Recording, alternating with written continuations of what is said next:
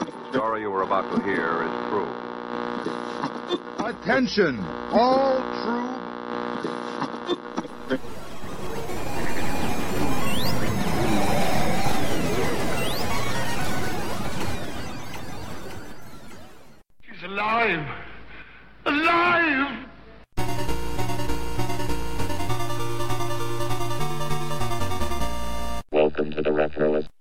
I recently started playing the classic video game Time Pilot again. The thing about Time Pilot is that I'm not very good at it. Now, there's a lot of video games that I'm not good at, but there are some games that I'm not good at that I really, really would like to be good at. Time Pilot is one of them. Another one of them is Dragon's Lair. As I mentioned on the site before, the town that I grew up in had a couple of places that had video games. The pizza parlors would have them, the supermarket had them, the laundromat, a couple of places. But every once in a while, a new place would just get a video game. Across town from where I lived, there was a video store that opened, and there was one video store already in town that everybody went to, so this new one opened, everybody got excited, everybody joined. This is back when you actually paid to join a video rental store and then paid to rent them. Well, this one was close enough to a pizza parlor my family would go to that we joined this one. And a fella worked behind the counter, collected the videotapes, a job that later I would do at another store. After a couple of months of being in business, a video game appeared in their back room, and that game was Dragon's Lair. I saw some older kids playing it and was fascinated with the graphics and the interactivity of it, and I wanted to play. But it was 50 cents. I had heard of 50 cent games, games that you sat in and played, but had never seen a stand up one. But let me tell you, this game looked worth it. So as soon as I was able to raise 50 cents, I went over, plopped my quarters in, immediately lost. Then, over the course of the next few months, every time I was able to get money, I would run over there to play Dragon's Lair. And I almost never improved at the game. was horrible at it. At some point, and I have no idea when, I was too immersed in Dragon's Lair, the guy who worked there, the young guy, started selling comic books from his own collection in long boxes right next to the counter. So he's watching me play one day and was seeing how frustrated I was getting, and he said to me, Why do you bother wasting your money on that game? I didn't really know, I just wanted to be good at it. He said, You know, you'd be better off taking those coins and buying some comic books. Now, of course, he's making a sales pitch. But then he said, Every comic in these boxes has a price on it, but I'll tell you what I'm going to do. You come in here, you have your 50 cents, you give me the 50 cents, you could take any two comics you want. I thought, wow, that was kind of generous because I had seen there were some older comics in there. And from that moment on, instead of playing Dragon's Lair, I would buy comic books. He had successfully changed the course of my life. I mean, up to that point, I was into comic books, but here I was getting all these back issues of comics that I never thought I would. And my collection grew and grew and grew. And I remember my one friend being in there one day, and he wanted to buy a comic book, a Conan comic book. And he said, Can I get this comic for a quarter? Like me. And the guy said, No, which made me smile. And my friend asked why. He said, Because I want that kid to have my collection, and I don't think I want you to have it. I have no idea why he chose me. I have no idea, but at that point I felt driven to get as many comics as I could, and I stopped playing Dragon's Lair completely from that point on. Every quarter I got went over comic books. After about a year, the comics went away. A couple months after that, Dragon's Lair went away. Five years after that, the video store went away. I have no idea where that guy is right now. I look over to my right, and I have boxes of comic books, and I value all of them. And yet I am still frustrated that every time I go to an arcade that happens to have a working Dragon's Lair game, I am horrible at it. Would I have been good at it? Were these comics worth it? Probably. But if it wasn't for Dragon's Lair and my inability to play it, I wouldn't have them. So I'd like to thank that guy who gave me all these wonderful comics. I'd like to thank Dragon's Lair for being so difficult and for frustrating me enough that an older fella would realize that a kid needed a better hobby and help me move on. On today's show, we're going to talk about Dragon's Lair. We'll talk about the production of the game, who worked on it, where it came from. We'll talk about the technology involved in making this amazing game. We'll talk about the reception of it, its sequels. We'll touch upon a game that probably deserves its own podcast, Space Ace. We'll talk about its ports, remakes. We'll talk a little bit about the cartoon and comic books, our potential to see Dragon's Lair in the future, and we'll throw in a few surprises here and there. We have an info packed episode ahead of us, so without further ado, let's start the show.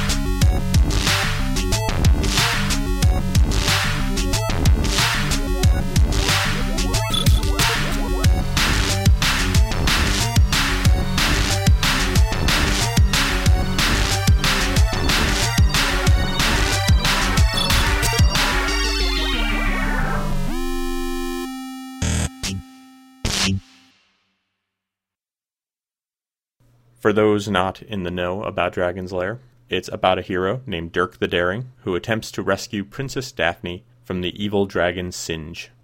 The game is not your typical video game from the era. When you see it back then, or even now, it kind of blows your mind because the graphics are sort of what we called in those days Disney style, just really detailed and amazing. And we'll talk about why that is in a bit. But in the game, you basically have to execute a series of moves by pushing the joystick or pressing a sword button with the correct timing. If you do that, you move on to the next scene. If you don't, you get these unusual death scenes. And I saw a lot of those death scenes.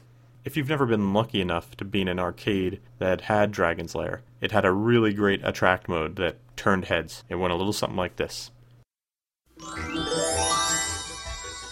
Dragon's Lair, the fantasy adventure where you become a valiant knight on a quest to rescue the fair princess from the clutches of an evil dragon. You control the actions of a daring adventurer finding his way through the castle of a dark wizard who has enchanted it with treacherous monsters and obstacles. Hmm. In the mysterious caverns below the castle, your odyssey continues against the awesome forces that oppose your efforts to reach the dragon's lair. Lead on, adventurer. Your quest awaits. The game began as a concept by Rick Dyer, who was inspired by the text game Adventure to make a game that he dubbed the Fantasy Machine. Now, this invention went through a couple of incarnations, starting as a simple computer using paper tape, and it had illustrations and text, to a video disc containing still images and narration. And in that version, you played a graphic adventure called Secret of the Lost Woods. Now, Dyer tried to sell this to a whole bunch of people, and nobody was buying. Then I read that he went and saw a movie, a movie that many of you might be familiar with called The Secret of NIMH, and realized that he needed higher quality animation and action to bring immersion into the game. So he picked a location from The Secret of the Lost Woods, known as the Dragon's Lair, and decided to build the game around that. Now, Dyer was president of Advanced Microcomputer Systems, which would later become RDI Video Systems, and he had a team of designers create the characters and locations. The art department at Advanced Microcomputer Systems worked on storyboards for each of these to act as a guide, and then it went to final animation. Now, the animation is where it really gets interesting. The game was animated by veteran Disney animator Don Bluth in his studio, and it really was the highest quality animation that anyone had seen in a video game at the time. Now, development of the game was on a very tight budget, and they had a very short development window. It took seven months to complete and cost $1 million, which is amazing for what you're getting.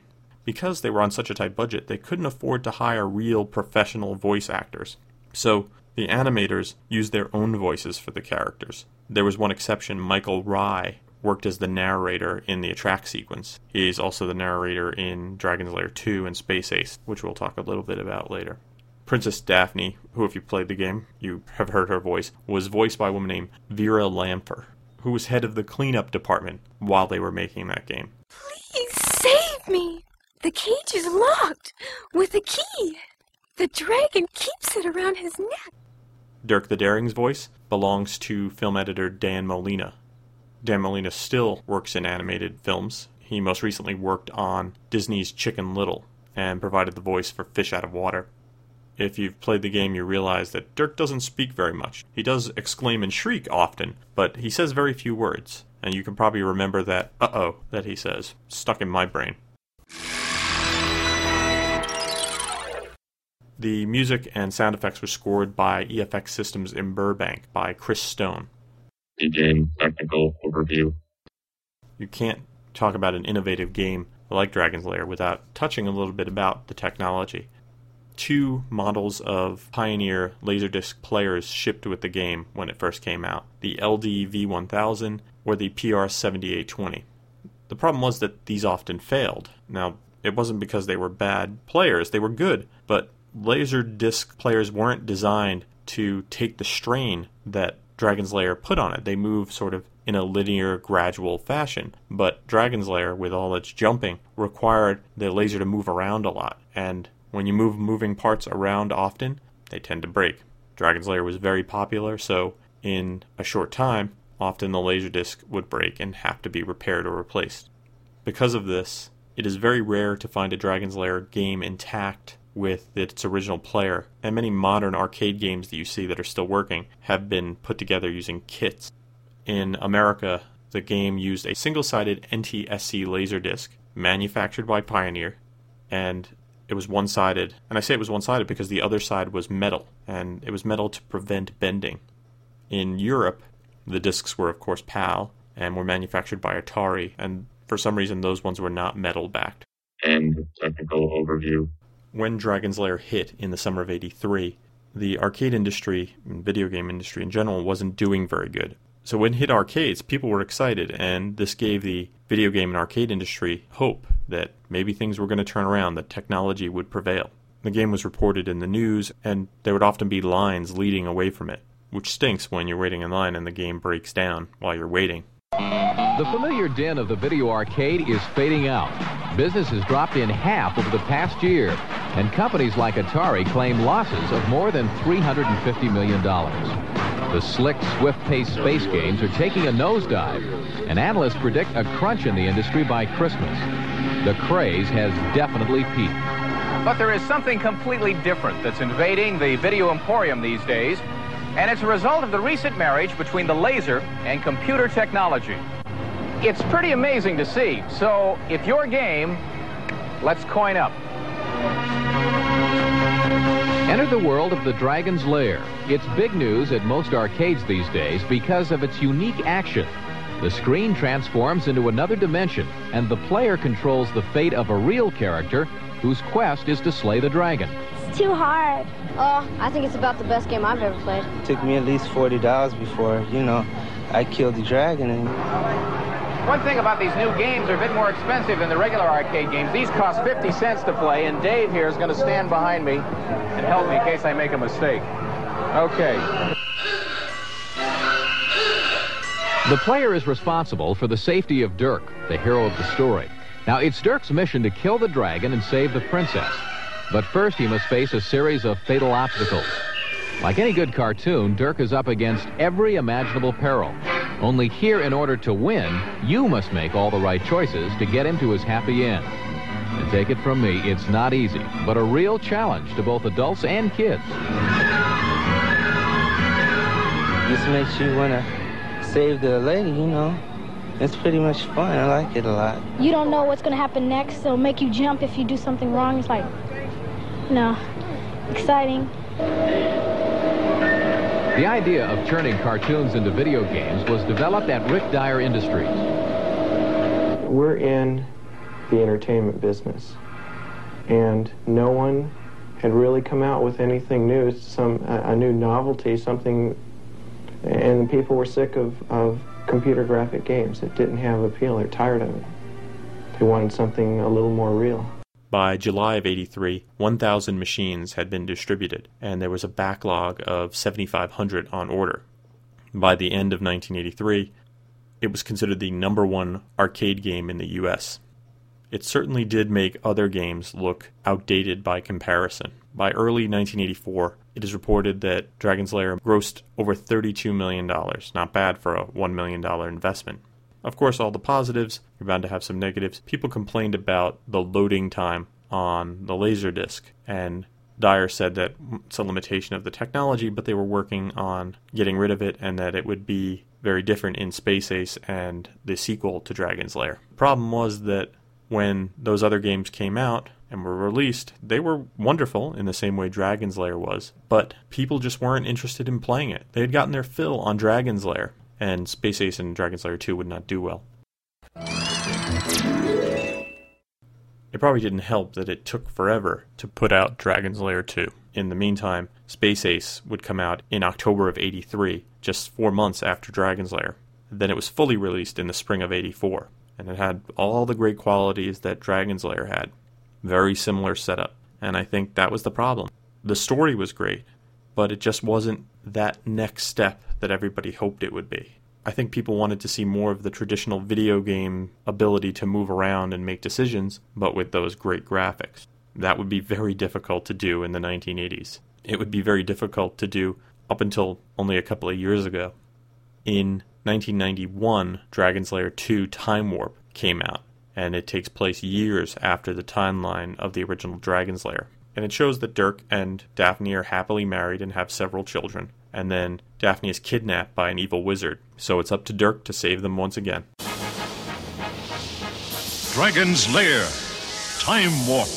Kidnapped? Oh, Daddy! Idiot! Spirited away to a wrinkle in time by the evil wizard Mordroc. Daphne will be forced to marry the wicked Mordroc unless Dirk can save her. My Daphne kidnapped! Mommy's gone. Transported by a bumbling old time machine, Dirk begins the rescue mission. Mine! Do it for the children. Once the casket of doom has opened, Mordroc will place the death ring upon Daphne's finger in marriage, and she will be lost forever. In the Time Warp.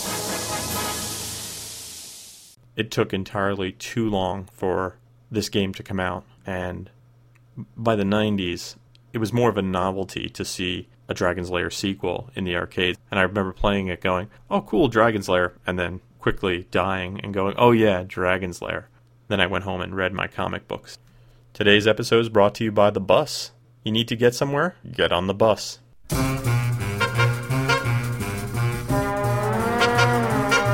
Ride the bus, ride the bus with friendly neighbors like us.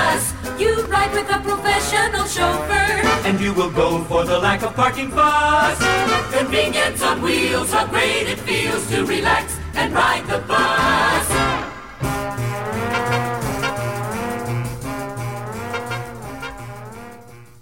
Love riding that bus.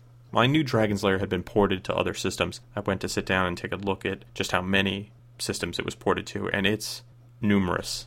Almost immediately, the game comes out on the Coleco Adam, the ZX Spectrum, the Commodore 64, the Amiga, the Atari, the Atari ST. Then it would come out on the NES, the Game Boy. There'd be PC ports, it would come out on Sega CD, and then just about everything moving forward. There's an iPhone game of Dragon's Lair. It's available on the iPad and the Wii and the Nintendo DS. In fact, there's going to be a PSP version coming out soon, so you can't keep this game down. Does this sound familiar?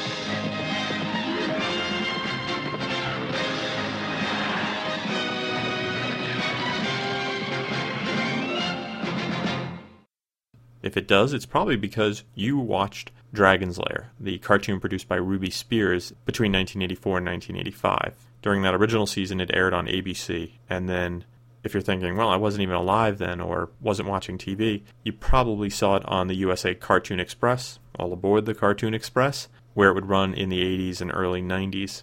The series chronicled the adventures of Dirk, and Dirk performs all sorts of great deeds, all to protect his kingdom and Princess Daphne. The show didn't run very long, sadly. The show's original run was from September 8th, 1984 to April 27th, 1985, for a total of 13 episodes, each a half hour long. Bob Sarlatte played Dirk the Daring. Ellen Gerstle played Princess Daphne. Fred Travalena played King Ethelred. Michael Mish played Timothy. Arthur Burghardt played Singe. Peter Cullen played Bertram the Horse and Sir Hubert Blunt and Clive Revill played the storyteller. And the storyteller would appear before each commercial break and would ask the viewer to solve problems facing Dirk, sort of like you were playing a game. And after the commercial break, the outcome of those choices were shown, and then Dirk would do the correct one, with some exceptions. The bridge or the rope? Or is there another way across? What would you do? If Dirk had chosen the bridge, this would have happened. And if he'd chosen the rope,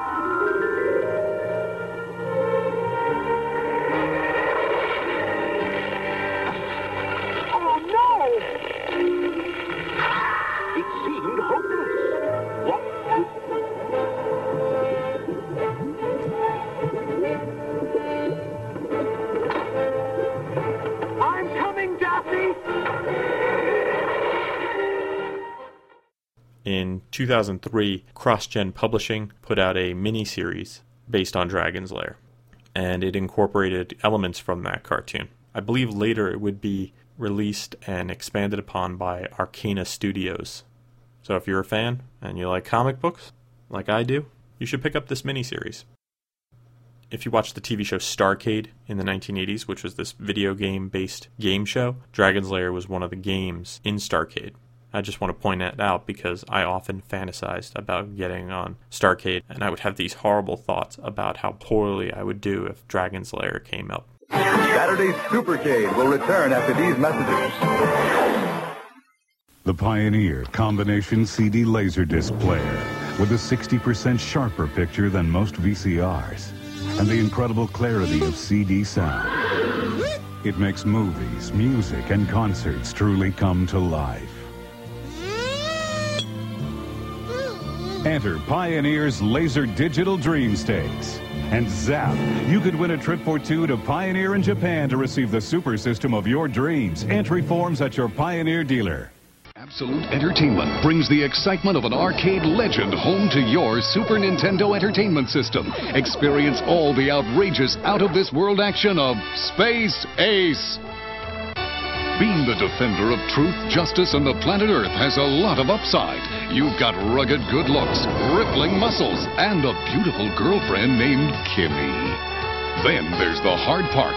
You're pitted against the evil Commander Borf, who's blasted you with his dastardly infanto ray and turned you into a little kid, kidnapped Kimmy, and is threatening to conquer the Earth. And on top of all that, your name is Dexter. Your job? Rescue the girl, save the world, run the bad guy out of the solar system, and regain your manhood. Not necessarily in that order. It's absolute entertainment Space Ace for the Super Nintendo Entertainment System. And now back to Saturday's Supercade. So if you're a Dragon's Lair fan, there's a chance that you can be very happy one day because Don Bluth and Gary Goldman have written a Dragon's Lair movie, and it's scripted and ready to go into production if financing can be put in place. The film would be in the classic traditional animation style that you saw in the game, but you know how it is with projects like this. It's just languishing. But if we can get a Tron sequel out there, I think we can make a Dragon's Lair movie happen. So get on the internet, people. Make this a reality.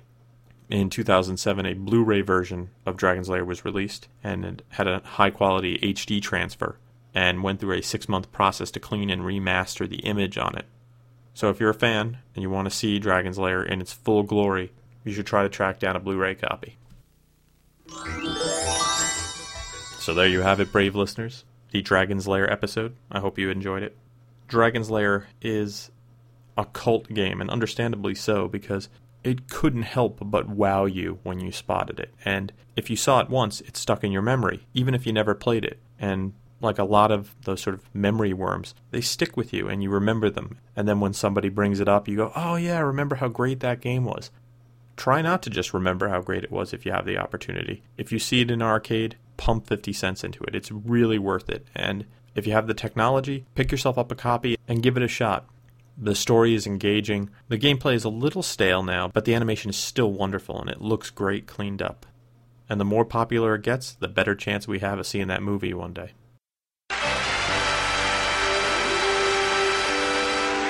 Good evening. Remember when penny arcades were full of pinball machines? Then came the era of computer games like uh, Space Invaders or Pac-Man. Now there's a revolutionary new kind of game made possible by a breakthrough in laser disc technology. It's called Dragon's Lair, and it lets you control the actions of a character through a beautifully animated three-dimensional adventure.